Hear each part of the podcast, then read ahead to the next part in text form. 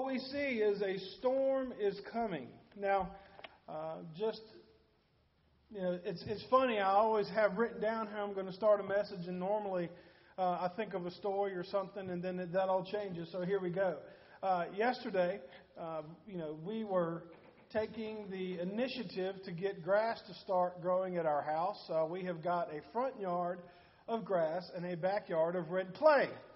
And uh, we are trying our best to grow that red clay as much as possible. So we went to a uh, hardware store yesterday afternoon and um, was talking with the man, and he was saying that you know you don't really need to bother with grass right now because it's going to get cold and then hot. And anyway, he said, wait a month. But what you can do is you can put out lime and you can put out fertilizer. That way, the grass that I have in the front can be fertilized, and then um, the lime, I guess y'all would know more than me. I've got a black thumb. I don't understand this stuff, but they say that lime prepares the soil for when you get ready to uh, sow the grass. So maybe in about a month we'll try that. Maybe by next year we might have a few blades of grass in the backyard instead of me mowing dirt all summer. But, uh, you know, we got all the stuff, and, you know, I, I purchased all of it, got a new spreader. Oh, man, I felt like a man coming out of that hardware store. I had a spreader. I had my truck full of lime and fertilizer. Man, I was doing the manly thing. Hoorah! Woo! And I got it, and we were driving home, and I'm like, do I really have to put all that stuff out tonight? And then my little encourager said, Yes, you do, because it's supposed to rain tomorrow. So I did, and uh, sure enough, uh, I don't know. This really bugged me. Is I opened one bag of lime and everything went out fine, and the second bag, um, water had gotten into it, so it was a bag of clay, is what that was. And uh, you should have seen me trying to spread that. I won't go into a whole lot of detail, but uh, I improvised. And then uh, after my second trip to the hardware store, you know, there you go, another trip, two trips in one day. I was, you know, manly to the T, and I came back and spread all that out. But you know, I'm not trying to praise my ability as a man, nor as someone trying to get grass to grow, but I am saying that there was a time crunch, there was a timetable, there was a reason, as my little encourager encouraged me in is that uh, my wife said, James, you know it's going to rain tomorrow. And I've learned to trust Donna when she says something happens weather wise. It's going to happen. Well, many other ways too, but there you go, Donna, you got your rain. And but no, I, I, I told her afterwards. I said, you know what? I'm really glad that you pushed me to do that because when I woke up this morning and I saw the rain, just that, that sense of accomplishment of knowing it's probably not going to do a thing, but that I spread it anyway. And I did the work. So, uh, you know, feel free to give me your suggestions on how to grow grass where red mud is, and, uh, and we can talk about that later. But the thing is, is that I was under a deadline because I knew the rain was going to come. And, and, and there again, you know, here we go. I didn't plan on sharing that, but here we are. We're talking about Mo, uh, Noah. About said Moses. We're talking about Noah. And Noah has been told that a rain is a coming, that rain is on the way. And we know that a flood, a, a deluge, a, a basically more water than they have ever seen in their lives would be upon them before they knew it. And, and again, as, as I've said every week, and I'll, I know I'll say it again next week, it's just amazing for me to think that Noah was going to build an ark because a flood was coming and they had never seen rain. That's just, can you imagine what they thought when they saw rain? I mean, that, that was like the, the oceans were, were, were falling on them. And so it's just, it's just amazing as I thought, you know, we do live under a deadline. And believe it or not, there is going to be a second judgment. The God, has pro- God has promised us in His covenant that He would not destroy us again by water, but by fire. And so we know that if there was a first judgment, there's going to be a second judgment. And so, what I'm telling you today, as we learn from Noah the first time it happened, maybe it'll prepare us for the next time because believe it or not, we all are in the, on a time clock.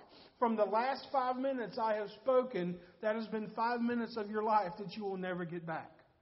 And we are on a timetable that we know judgment is coming. But with technology nowadays, we have the, the benefit of knowing sometimes days up to weeks out when a storm is going to be coming. Our phones, our televisions, our computers, uh, all of these devices can access information and, and tell us where these storms are coming. And uh, I can remember back in uh, Wilmington when they would say a hurricane is coming. Uh, I was blessed. Uh, Don and I, for the 12 years we were there, we did see some hurricanes, but nothing to the point of devastation that Floyd and some of those others uh, had done to it. But uh, I can remember any time that, that they would say a hurricane was coming, people would board up their doors and everybody would take precautions. And some people didn't. And the people that they didn't have like big hurricane torrential disasters, but Wilmington was bad about flooding. And there were houses that were flooded. There were people's lives that were destroyed because they did not prepare. And if there is ever a time for us to prepare not only ourselves, but be that one voice in the wilderness calling out to those around us, those that we say we love, those that we say that they are our friends, us calling out to them and saying, Get ready. A storm is coming. Like a meteorologist who's trained to see signs of how a storm takes place and how it forms, God is giving us the same ability through His Word to be able to see that there is a storm coming. So, the first thing we see today as Noah is preparing to hear the warning, uh, Noah is preparing to hear the warning. We talked last week about the fact that, that the, Noah's day was evil. They had totally disregarded God and they were living for themselves and they they had just abandoned everything that had to do with God. And there's a lot of things that we learned last week that uh, could apply even to our our so, our social status, to our culture, to the way we are today. And what we see here is that Noah was prepared to hear the warning. God wants, let me, let me tell you this God wants to share his plans with you. Jeremiah 29:11 says that he has plans, plans for you to prosper. God wants to share the plan with you. What's the one thing keeping him from sharing the plan with us? Our ability to listen. As we learned in our Sunday school lesson today, wisdom, godly wisdom, is always calling out to us, much like a sign you see on the side of the interstate, begging for our attention but we must accept it. Let's read verses 9 through 13 of chapter 6. These are the family records of Noah. Noah was a righteous man. He was blameless among his contemporaries. Noah walked with God. Man, if I could ever be blessed enough that when I die, it says on my epitaph, James walked with God. If that could be said of you, that Joe or Susie or Bob or somebody, somebody walk, that you walked with God, what an encouragement. What a because we see here, listen, Noah is not perfect. It doesn't say that he's perfect. It says he's blameless, but there's a difference between blameless and perfect. He was not perfect, but he walked with God. You came here this morning. Why did you come here this morning? Number one, because the Holy Spirit drew you here. But number two, because you're walking with God. I'm giving you a pat on the back, by the way, okay? You know, thank you. You are walking with God. You are pursuing Him. You are here week after week after week. So don't underestimate the power of just sitting in that pew. That's not all we're supposed to do. But the fact that you're here shows that you are trying to get online with what God has for your life. Noah, here, he was blameless and he walked with the Lord. Verse 10 says, And Noah fathered three sons, Shem, Ham, and Japheth. Now the earth was corrupt in God's sight, and the earth was filled with violence. God saw how corrupt the earth was, for all flesh had corrupted its way on the earth. Then God said to Noah, I have decided to put an end to all flesh, for the earth is filled with violence because of them. Therefore, I am going to destroy them along with all the earth. Can you imagine? It had not been so long ago that God created everything. And He created man. He, what God is talking about here is He's talking about wiping out everything. From the cute little rabbits in the field to the nasty snakes to the people that have turned their backs upon him. He was going to get rid of everything. He was like, I'm done with this. I created them and they're ignoring me. It's kind of like every parent has probably felt this at some point when your child gets to that age to where they say, Don't drop me off in front of the school anymore. Just drop me off at the corner and I'll walk up. Well, why? I don't want to be seen with my parents. You know, you've probably gone through that. I know I went through that with my parents as well. And that was just a phase I was going through. But I can only imagine as a parent to hear the words of a child say, I don't want to be seen with you. You know it's a phase. You know that it's part of growing up, and you know you did it yourself, but you know it still hurts. To when God says, I don't even want to look at you. I created you, and I did want, want to look at you. Remember, folks, God takes sin seriously.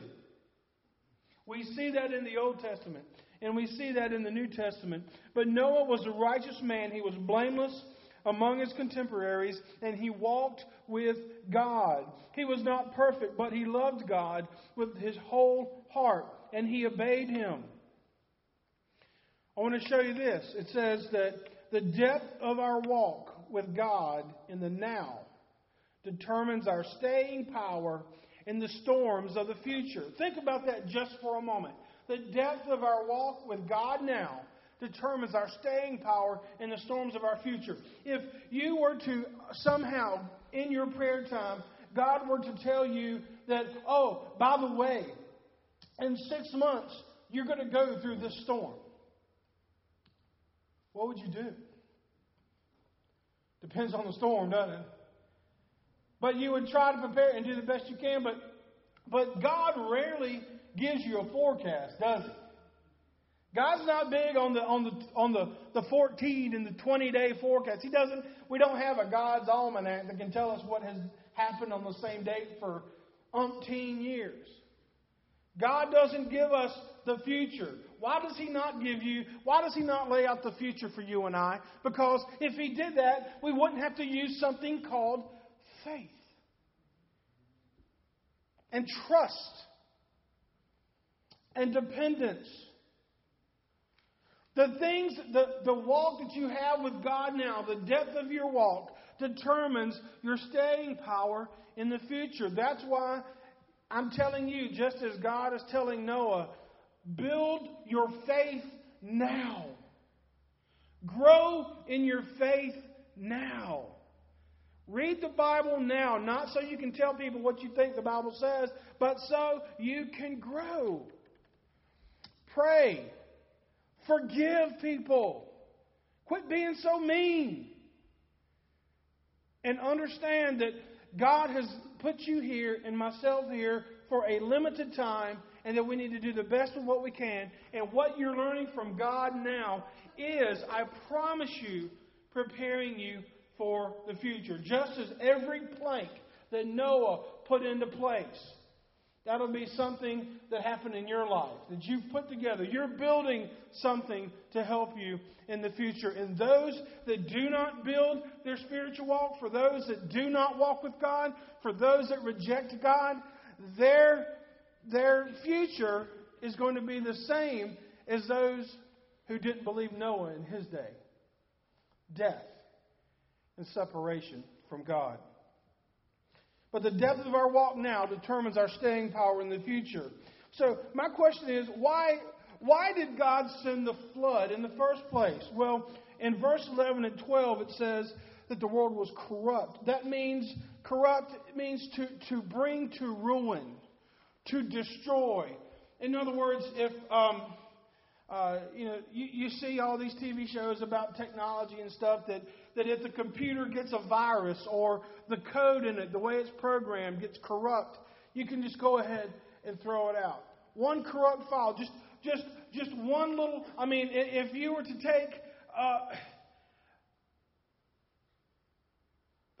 I know what I want to say, but I don't know if I can say it, so I guess I'll just say it. If, if let's say you take this this great Jello mold that you make. Some of you might make a great Jello mold, but for some reason you mistake one ingredient with cat litter, and you put just a little bit of cat litter in that. It's just a little bit. Would you eat it? No. No. Why? Because it is corrupt. And when we think, oh, I'll just let a little sin reside in my life. I'll just, I'll give God everything but this. I'll forgive everyone but this person because God knows what they did to me. Well, yes, He does. And He still thinks you need to forgive them. The world was corrupt. God had designed them a certain way, and they were not operating in the way that He, that he um, created them. Man had turned away from the purpose God had created them for.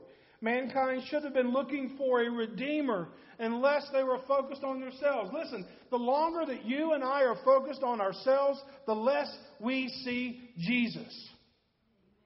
The more that we are focused on self, the more that our world is focused on self, the less that they will see Jesus. The more that we are focused on ourselves as Christians, or the less that we focus on what the Lord has for our lives. If we become so focused on our life, we will not share our faith with others. And if we do not share our faith with others, then we are dying as a Christian. Because the Bible clearly says that when we have a light in our life, we are not to put it under a bowl. We are not to hide it. This little light of mine, I'm going to let it shine. Amen. Song theology there. But mankind should have been looking for a redeemer, but their focus was on themselves. We see from the very beginning of Cain and Abel, Cain's descendants, that, that evil strand in culture had started. And you see from the time of Cain and Abel, there's two classes of people that we still see today that are a result of Cain and Abel. You know who that is? The saved and the lost. You want to know where it began? Right there, my friends. That's where the two, the great divide started. Just as people of Noah's day could not see the flood coming, our world today cannot see it as well.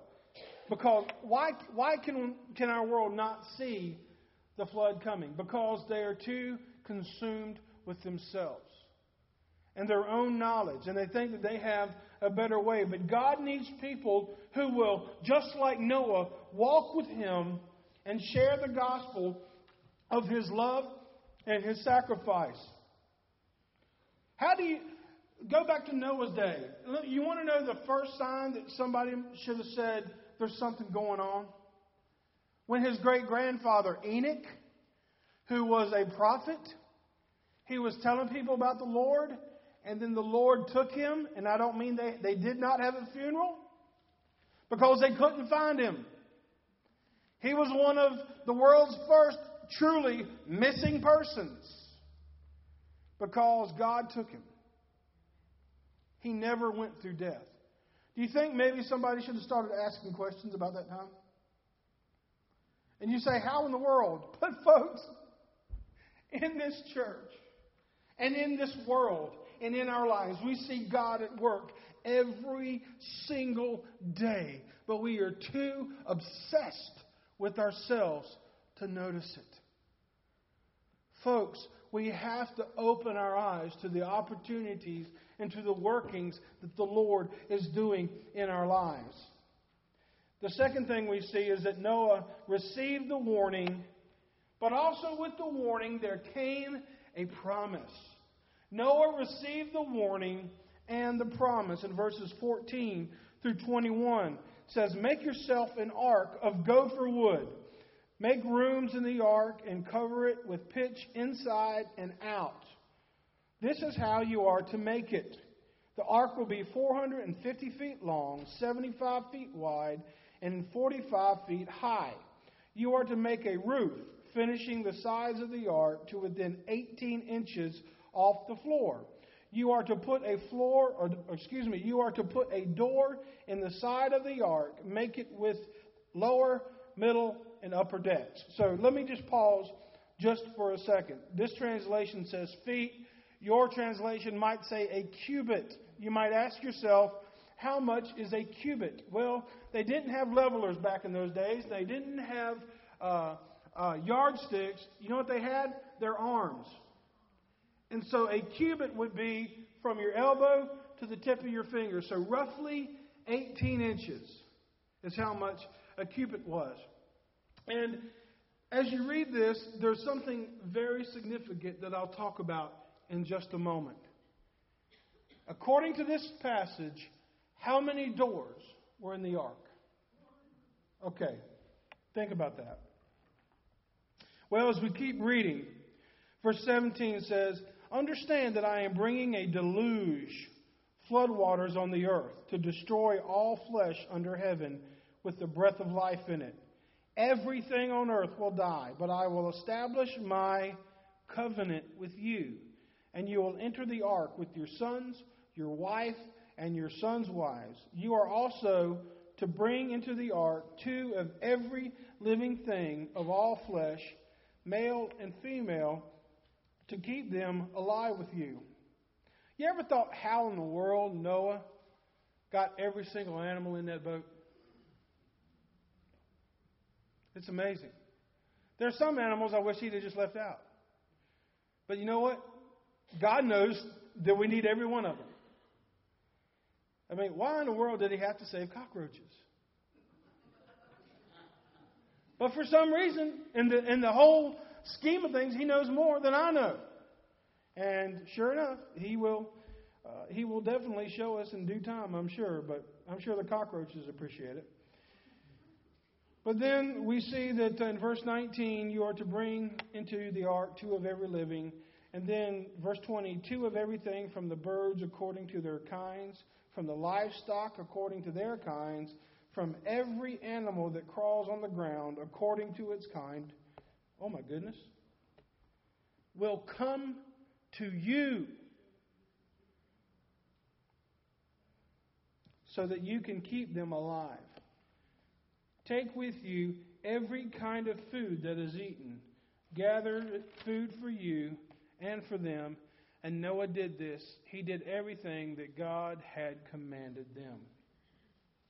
Well, we see that Noah received the warning that the flood was coming, but also the promise in the form of a covenant saying that I am going to save you and your family. And I am going to rebuild this world with you. What did Noah do to deserve that? Because in a corrupt society where everyone was corrupt, he was the one man of faith. What can your walk with God do? You being a man or woman of faith, what can your walk do? I'm telling you what it can do. God notices it. God will bless it. And it will affect your family. I was that kid that, I, you know, my dad joked with me all the time when I'd come out from church. Son, do you need a set of keys? Are you going to lock up? Because I would wait I mean, I had to make sure every girl was hugged. I would have to make sure that every prayer had been said and that everybody's hand, I mean, everybody needed to know me, right? But it was because I got involved in church, and, and there's more to this story. But because of my involvement in church, after my dad, uh, the, the company he was working for uh, went belly up. And so instead of going to another company just like it, he took a menial job just so that I could stay in Spartanburg, South Carolina. And they got involved in a church. Why? Because God was working in my life. And I'm not I'm not puffing myself up. But I'm just saying at that moment, at that time, my faith had an impact on my family. Your faith has an impact on your family. God is crying out and calling men and women of faith to stand up. It's time for the boy to sit down and the man to stand up. The girl to go home and the lady of God to stand up and, and stand up for what they believe. Because our culture is not used to that. They're used to people being flimsy, uh, uh, flimsy stools that can, that can crush at the first moment of stress. But Noah received the warning and the promise at the same time. We see that God prepares Noah for the storm before he tells him it's coming. Did you notice that? In your scriptures, he gives them all of the measurements of the ark and everything to do before he even tells them there's a flood coming. Well, preacher, what does that mean?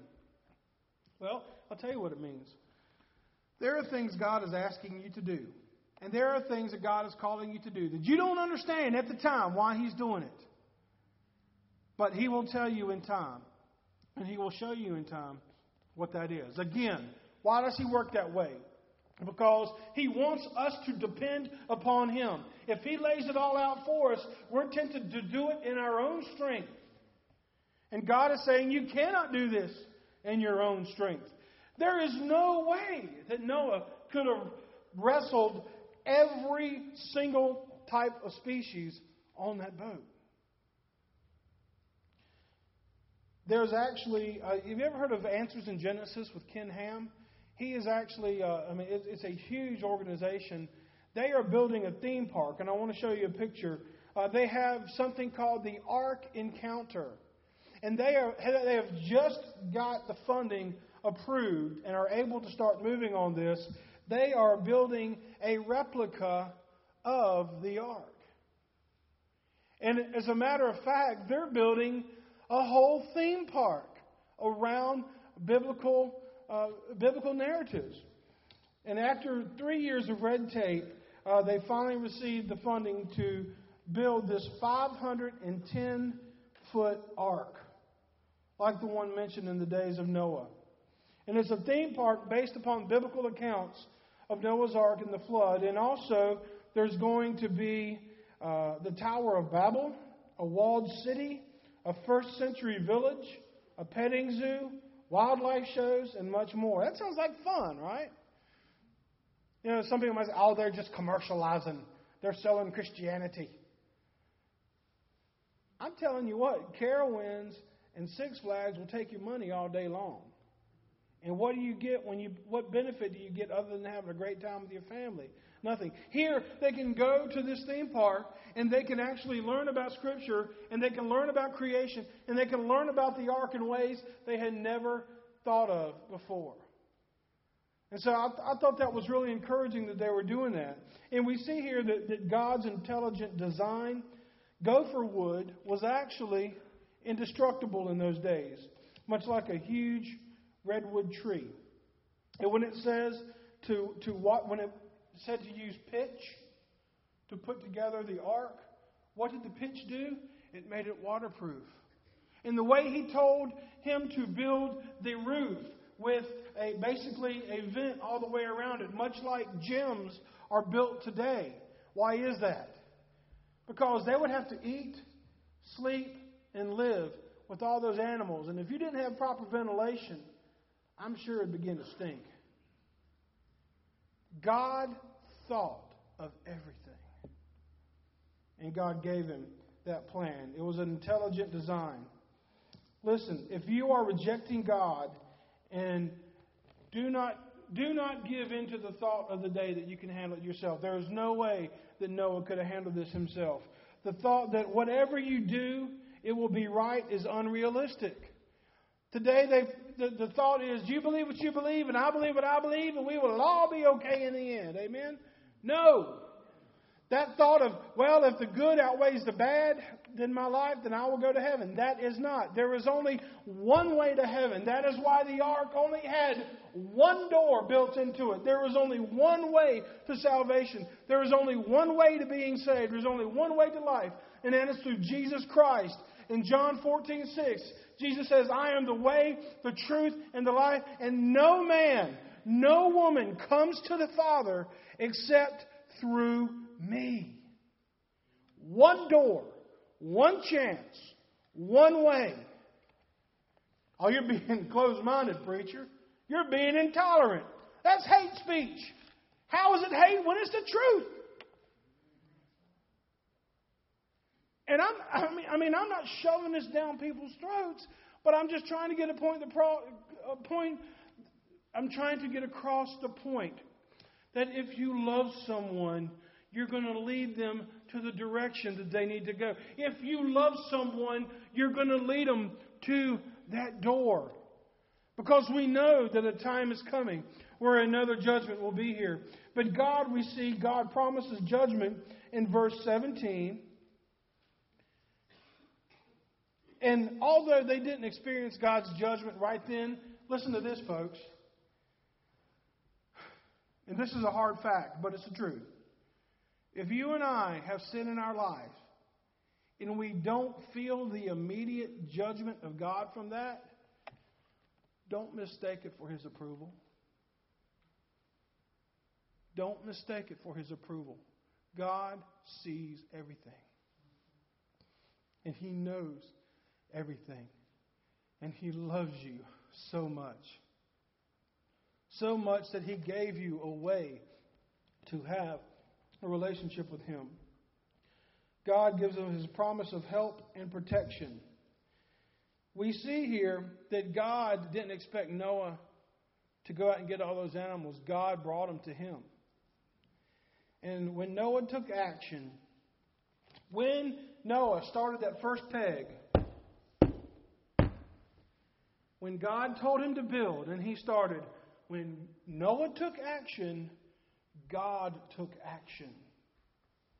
If God is not taking action in your life, what is He calling you to do that you're not doing? You hear me?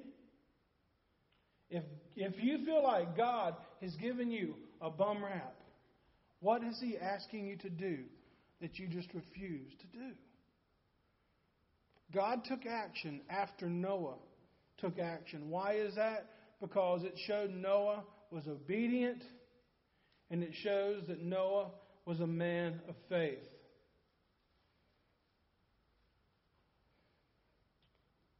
When God calls you and I to do something, He will work in and around us to see it completed if we only do two things trust and obey. For there's no other way than to trust and obey. Maybe it's to share the gospel with a friend. Maybe it's to love your enemies. Maybe it's to be content with what you have. Maybe it's to love your family more. Maybe it's to be a man or woman of integrity. Or maybe it's growing in your relationship to God.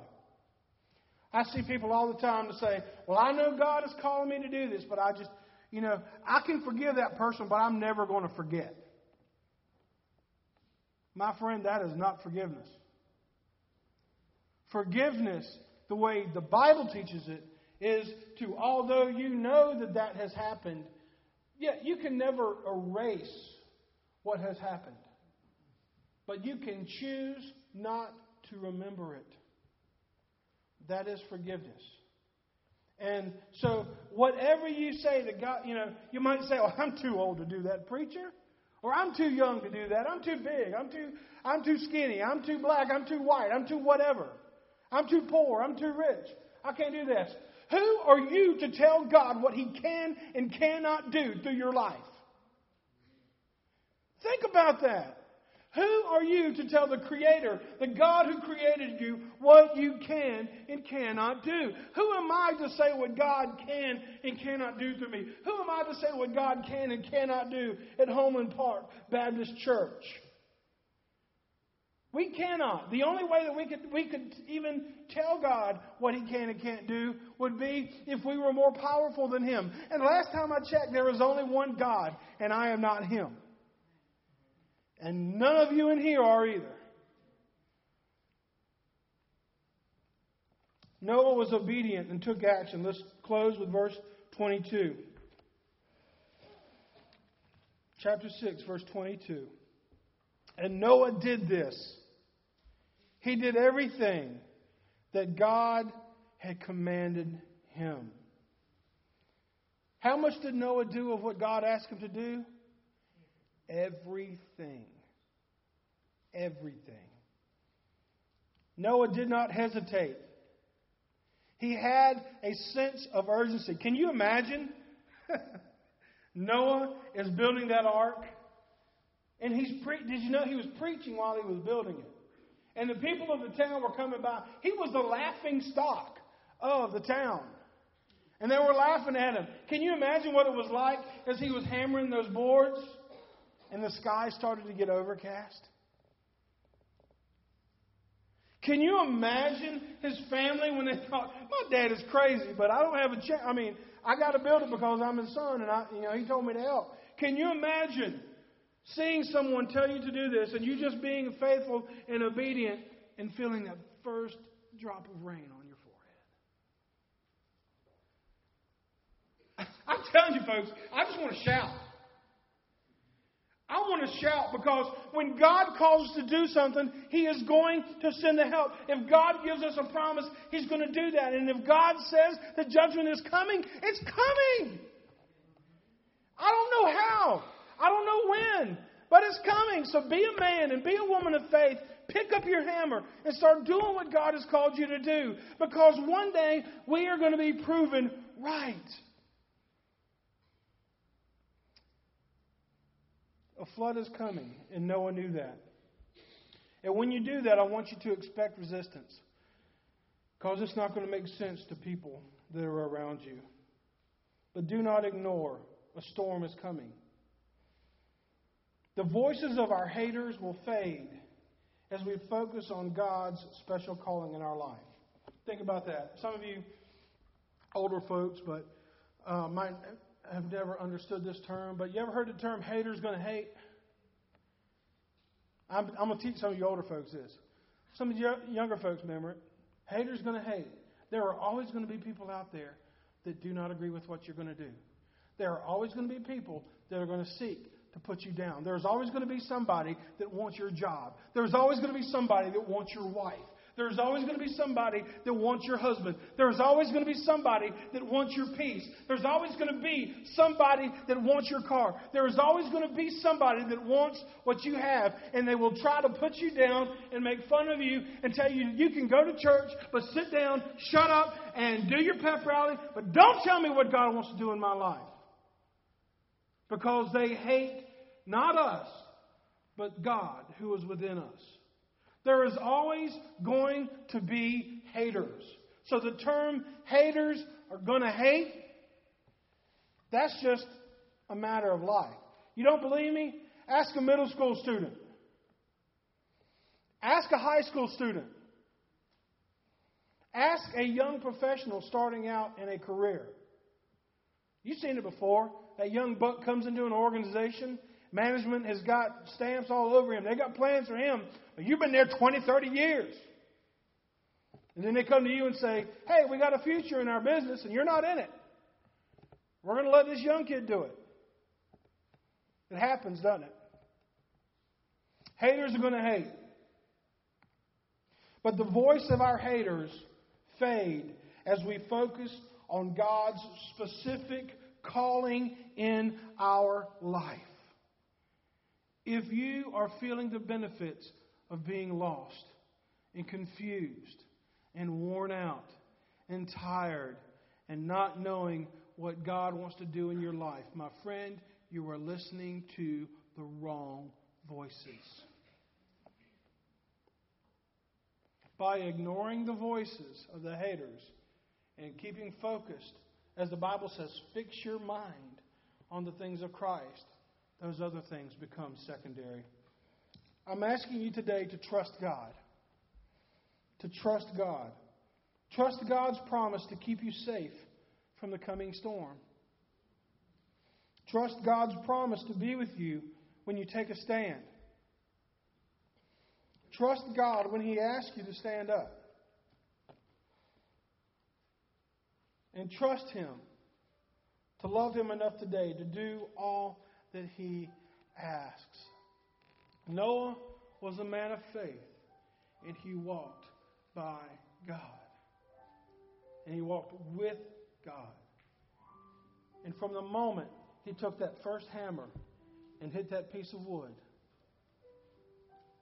he was showing he was a man of faith. My friend, today, swing that hammer. Take that step of faith. I don't know what it is, but you know, and the Holy Spirit has shown you.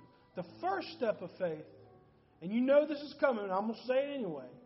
The first step of faith is having a relationship with Jesus Christ as your personal Savior and Lord. That is the first step.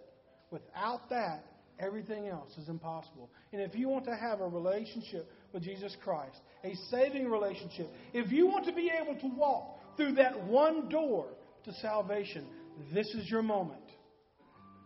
You can stand up, you can come down front, and everybody's going to rejoice with you.